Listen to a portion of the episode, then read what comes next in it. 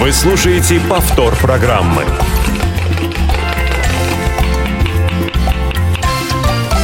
Вкусноежка. Добрый день, дорогие друзья! Сегодня на календаре 13 ноября. Это последний день осени. А значит, что «Вкусноежка» снова с вами. Наш эфир помогают обеспечивать звукорежиссер Иван Черенев, линейные редакторы Артур и Ирина Алиевы и контент-редактор Ольга Лапушкина. Сегодня с вами в студии Юлия Васильева. Всем привет! И я, Лена Быстрова. А, Лена так интересно оговорилась, не 13, а 30, конечно же, я думаю. Я сказала, мне кажется, 30. 30 13. Это Лена любит пятницу 13. Я, да, это мой день, да. Поэтому у нас будет, пусть у нас будет 13. Хорошо, нам сегодня можно. А почему? Потому что, э, друзья, нам с вами вместе сегодня 50. Нет, не лет, не пугайтесь, конечно. уже...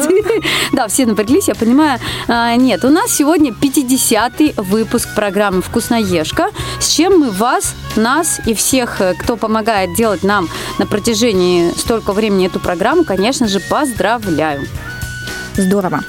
А, друзья, присоединяйтесь, пожалуйста, к нашей беседе по телефону 8 800 700 ровно 1645. Не забывайте про skype radio.voz. Мы ждем ваших сообщений в скайпе или звоните нам по бесплатному номеру. Мы всегда вам рады.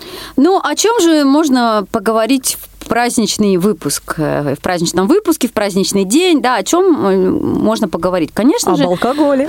Нет, об алкоголе как-нибудь в другой раз мы будем говорить о, конечно же, сладком, Вот потому что... всегда. Да, да, да, потому что никакой праздничный стол не обходится без тортиков, пирожных и прочих вкусностей. Мы а, остановили свой выбор именно на пирожных, а, потому что, ну, на мой взгляд, э, торты сейчас, э, ну, например, магазинные торты я лично в последнее время люблю гораздо меньше. Пирожные, они, они все-таки меньше, их проще купил, съел там Пирожные это маленькие тортики. Да, это, да, это торт в миниатюре. А, Поэтому мы сегодня поговорим вот о, о таких вот сладостях. Звоните нам, рассказывайте о своем опыте поедания пирожных, о приготовлении, конечно же, пирожных. Ну, а мы начнем с нашей исторической рубрики.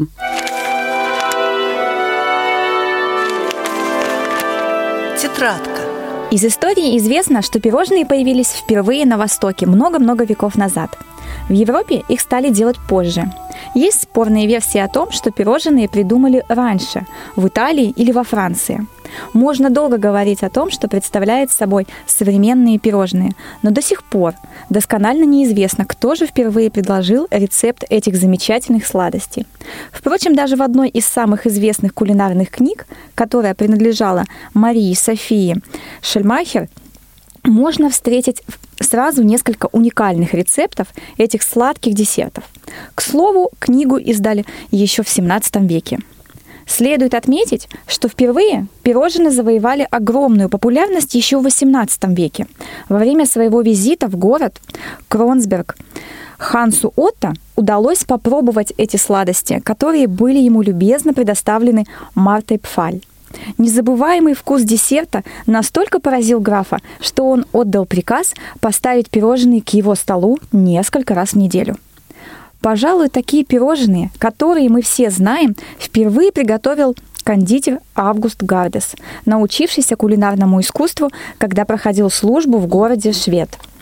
Через некоторое время кулинар пошел на повышение, открыл собственный ресторан и ежедневно радовал клиентов вкусными пирожными. После смерти Августа его внучка совершенно случайно нашла в записках старые рецепты, и можно лишь поблагодарить богов за то, что молодая девушка решила продолжить дело деда и взялась за него с огромным желанием. Любовь, любой историк и любая история, как известно, свойственно повторяется. И вот в середине XIX века, когда Вильгельму Фридриху преподнесли пирожные, он был поражен их вкусом, как и его предки. Конечно же, автором сладкого шедевра была Луиза Ленц – К слову, пирожные оказались настолько вкусными, что уважаемый господин не смог удержаться и захватил несколько штук с собой, чтобы его слуги тоже могли насладиться таким замечательным лакомством. В результате пирожные получили название «Королевский торт». За свои замечательные пирожные Луиза Ленц получила в дар от супруга короля серебряный сервиз, а уже через несколько лет сладкие лакомства начали поставлять в крупные европейские столицы. Кондитерские в Москве и Санкт-Петербурге славились вкусными пирожными еще в дореволюционное время. Сейчас они пополнились пирожными и сладостями из стран Европы, Азии и Америки. Но в настоящее время на кондитерских производствах большое распространение получили полуфабрикаты теста, которые разводятся водой, растительные сливки, в состав которых входят стабилизаторы, эмульгаторы, красители. Это позволяет увеличить срок годности кондитерских изделий.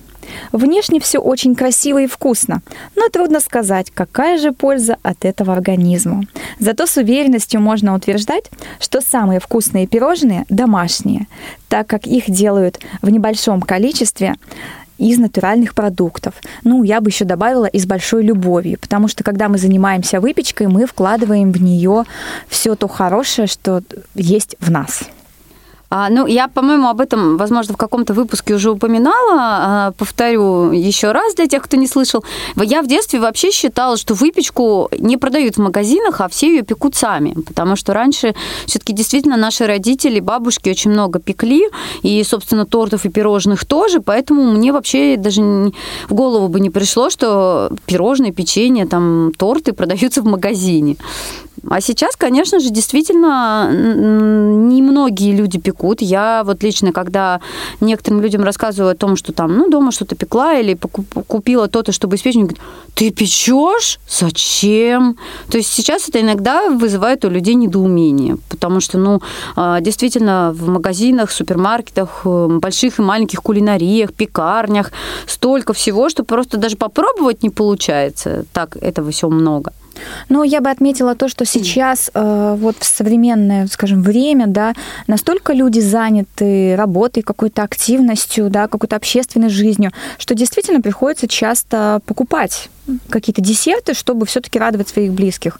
Но все же, когда, наверное, есть минутка или есть какой-то свободный денек, ну почему бы не провести его да, на кухне, ну, рядом с духовкой, завести какое-нибудь вкусное тесто и испечь. Мне кажется, это ну, это очень уютно и по-домашнему. А, ну, а, как мы уже сказали, действительно, в Россию очень много десертов и пирожных пришло из, из разных стран. А, и мы сейчас расскажем лишь о самых популярных, знаменитых, а, по крайней мере, в нашей стране десертах э, со всего мира. Основ... А, самое, наверное, вкусное и всем знакомое пирожное – это Наполеон. Это... Оно традиционно готовится с заварным кремом, однако его классический рецепт предусматривает использование натуральных сливок. Имеется сведения, что пирожное Наполеон изначально делали в виде наполеоновской треуголки, а потом оно стало уже прямоугольным.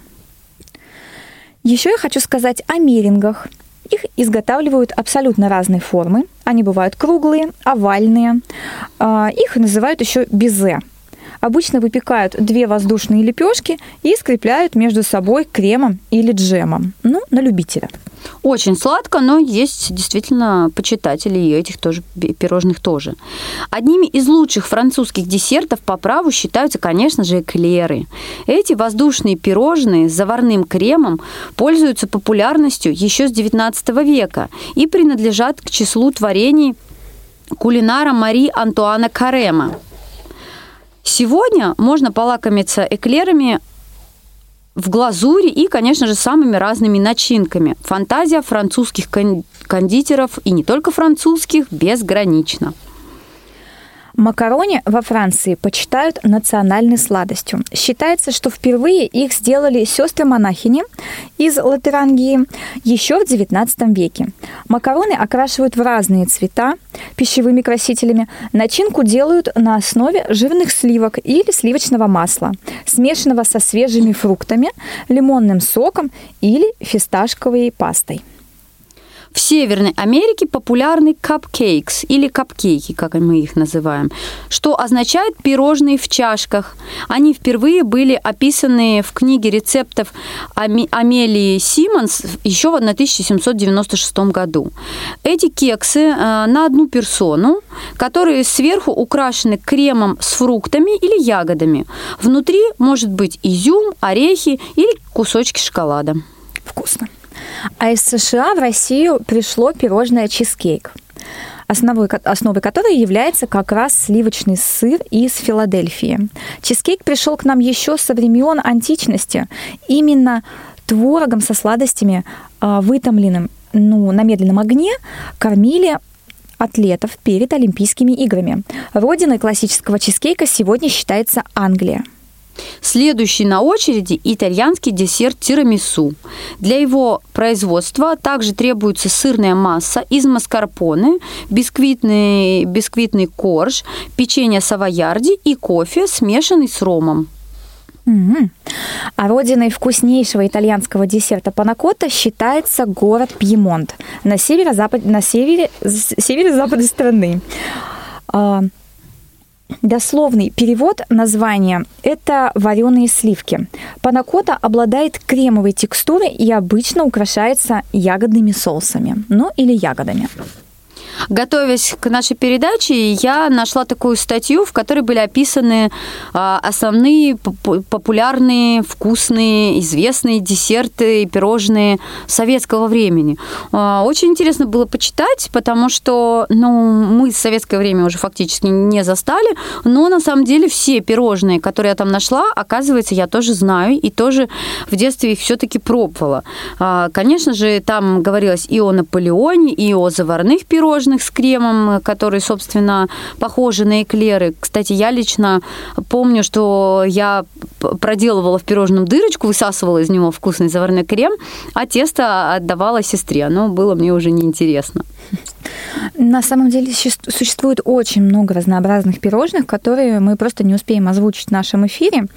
И мне хочется поделиться тем рецептом, которым ну, пользуюсь я, да, по которому готовлю я.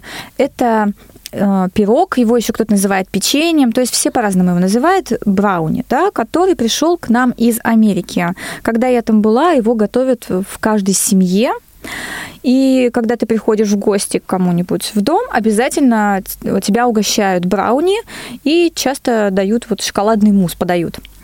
Обычно брауни подают с кофе, американские дети никогда не откажутся вот как раз еще и от молока с брауни.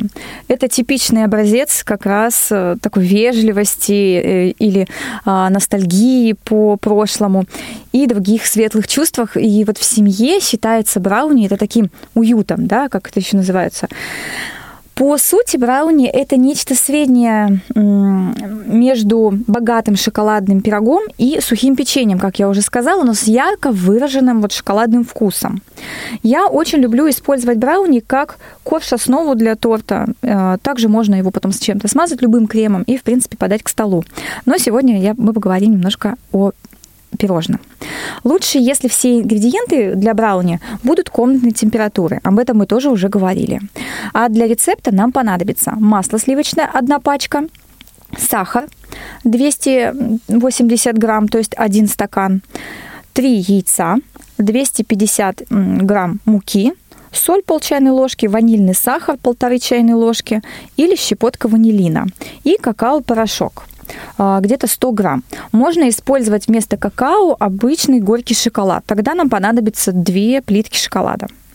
А, способ приготовления не очень сложный. Масло растираем с сахаром до как раз пышного состояния по одному вводим яйца, каждый раз взбивая массу до однородности, то есть чтобы у нас такой вот воздушный получался крем, да, он получается пока еще крем. А затем мы добавляем сухие ингредиенты, а, обязательно просеиваем муку, и добавляем ее в, вот, в масляную нашу яичную смесь. И а, в это тесто уже добавляем какао, соответственно. Разогреваем духовку до 100, 180 градусов и выкладываем тесто в подготовленную форму. Я беру обычно квадратную форму силиконовую, она диаметром где-то 20 сантиметров, и разравниваю лопаточкой. Ставлю брауни выпекаться в разогретую ну, духовку а, минут на 20-30. Все смотрите, конечно же, от вашей духовки еще будет зависеть. Готовность мы брауни проверяем деревянной шпажкой. Соответственно, по готовности вытаскиваем из духовки, накрываем полотенцем, оставляем на несколько минут, чтобы вот оно остыло. Не нарезаем горячие пирожные, потому что они осядут. А что хочется сказать, что брауни, оно не будет никогда высоким, да, за счет своего такой своей консистенции теста, Соответственно, оно не должно быть высоким. То есть муки у нас, по сути, не очень много, и оно сильно не поднимется. Когда у нас тесто остыло, мы разрезаем его на квадратные или прямоугольные кусочки и, соответственно, подаем к столу. Очень вкусно подавать брауни с мороженым, с пломбиром. Ну, мне кажется, это потрясающе.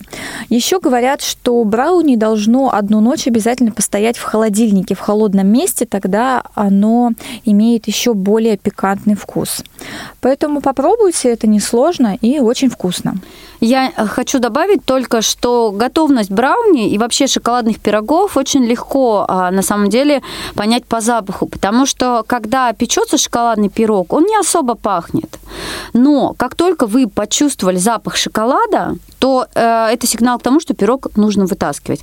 Потому что шоколадные пироги очень быстро сгорают. Вот если вы почувствовали запах прям такого горелого шоколада, то нужно очень успели, быстро да? вытаскивать. Нет, вы еще можете успеть, но вытаскивать надо прямо сейчас, прямо очень быстро.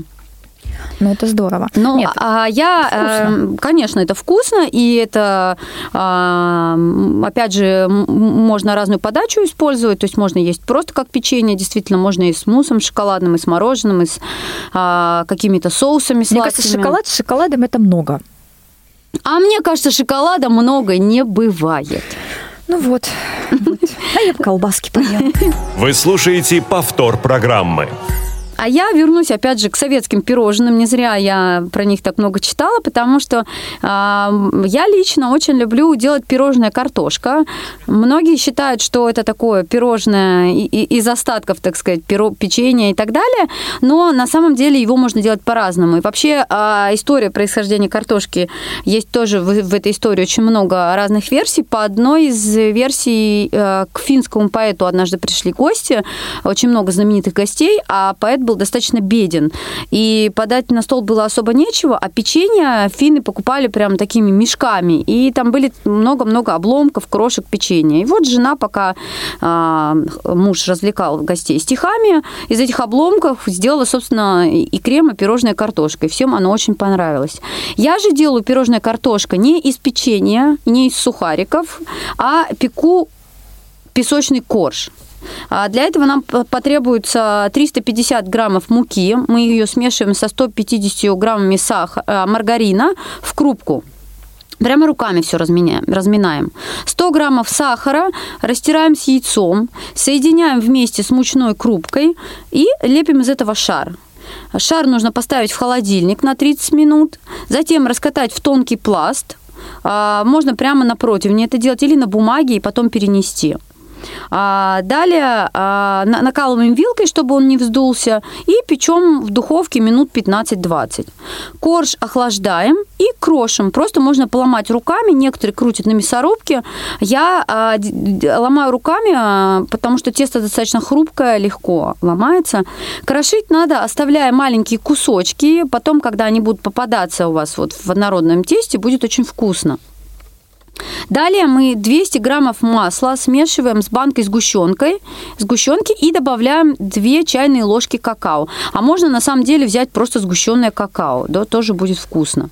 Также можно добавить по желанию столовую ложку коньяка или ликера. Вот с ликером шоколадным очень вкусно. Смешиваем крем до однородного состояния и вливаем в крошку печенья. Оставляем а, примерно полстакана для посыпки, ну, крошки, соответственно. Все хорошо перемешиваем и ставим охлаждаться в холодильник. Затем лепим шарики, ну или любую другую форму, обваливаем их в крошки или в кокосовые стружки, тоже будет очень вкусно. И до подачи к чаю кладем в холодильник. Я а, раньше а, клала их на такую большую тарелку, теперь же использую бумажные формочки для кексов. Если знаете, для кексов, для маффинов есть такие бумажные формочки. В них очень хорошо класть картошку, тогда она не расползается, и а, подавать тоже приятно в них. Очень здорово. А мы с вами переходим к нашей следующей полезной рубрике. Копилка полезностей. А, кстати, возвращаясь, Юль, к твоему рецепту, я нашла еще одну полезную, э, вернее, одну полезность. Когда мы выпекаем бисквит, его нужно натыкать вилкой, и тогда он не вздуется. Мне кажется, очень здорово. Ну, а мой, моя полезность первая, это чтобы получить гладкую поверхность при укладывании глазури на торт или на пирожное, надо опустить нож в горячую воду и быстро разглаживать глазурь. Перед тем, как вылить глазурь на торт, рекомендуется слегка посыпать его крахмалом. Это задержит глазурь от растекания. Если сметана, которую используют для крема, жидкая, то нужно ее вылить в марлю, а марлю положить в дуршлаг. Дуршлаг поставить на кастрюлю. Все это закрыть крышкой и убрать в холодильник. Оставить на 5-7 часов. Лишняя вода стечет за это время. Сметана станет густой и будет легко взбиваться. И из такой сметаны можно будет потом приготовить крем, например, для теста, а, для торта из коржей, смешать сметану со сгущенкой и получится крем. Очень вкусно.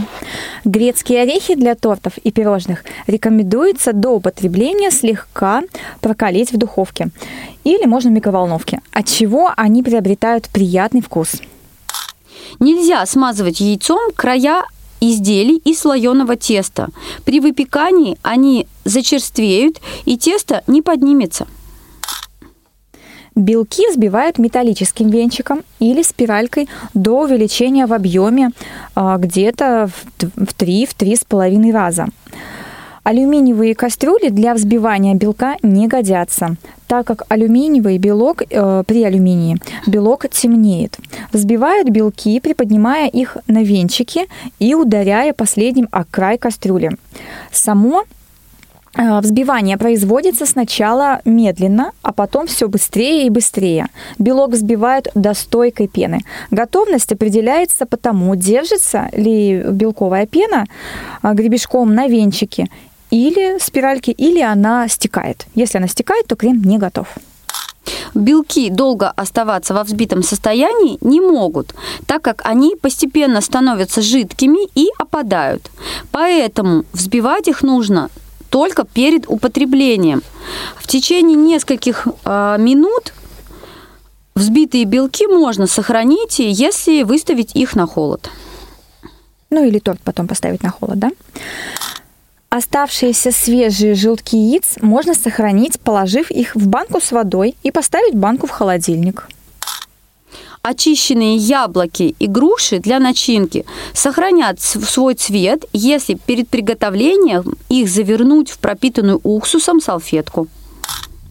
Если вы собираетесь добавить в тесто изюм, то после того, как вы его вымоете, тщательно просушите и обваляйте в муке, иначе при выпечке вокруг него образуются пустоты. А теперь главный совет, наверное, никогда не пробуйте новый рецепт перед праздником а, потому что может что-то не получиться, и тогда вас ждет разочарование. Понравившийся рецепт лучше опробовать заранее, и если все получится, смело можно печь для гостей. Вот, между прочим, я на этом не раз попадалась, потому что бывало, что хочется что-нибудь новенькое попробовать, и действительно иногда а, не получается, и потом приходится либо что-то покупать, либо бежать в магазин за новыми ингредиентами, что-то быстро печь. В общем, да, действительно лучше этого делать не нужно. А я э, за небольшое у нас оставшееся время хочу поделиться с вами еще одним рецептом. Не могу не поделиться, потому что пекла их буквально вчера. Это, конечно же, орешки со сгущенкой. Многие помнят их из детства. А, э, рецепт очень простой. Э, для теста, тесто обычное песочное. Мы берем два яйца, 200 граммов маргарина, мандаринов уже Нового года хочется. Один стакан сахара и муку. А, смешиваем это все, делаем простое песочное тесто. А, если у вас есть формочки, вот старые металлические, или если у вас есть орешница, раскладываем это все по формочкам, пальцами разравниваем хорошо. Выпекается тесто очень быстро, максимум минут 10. И заполнять орешки можно либо джемом, либо, конечно же, вареной сгущенкой. Это очень вкусно, Юль, спасибо за рецепты такие замечательные. Мне кажется, э, как раз сейчас, в такое холодное время года, мы должны с вами обязательно прийти домой и что-нибудь испечь обязательно вкусненького. К сожалению, наш эфир подошел к концу. Время летит незаметно. А рецептов еще так много, друзья, так много. Поэтому следите за нашими рубриками в социальных сетях. Пишите нам. И тоже делитесь своими рецептами тепла вам, уюта и не болейте. Счастливо. Пока! Все выпуски программы «Вкусноежка» вы можете скачать на молодежном портале инвалидов по зрению и на сайте Радио ВОЗ. Вступайте в нашу группу ВКонтакте и Одноклассниках. «Вкусноежка».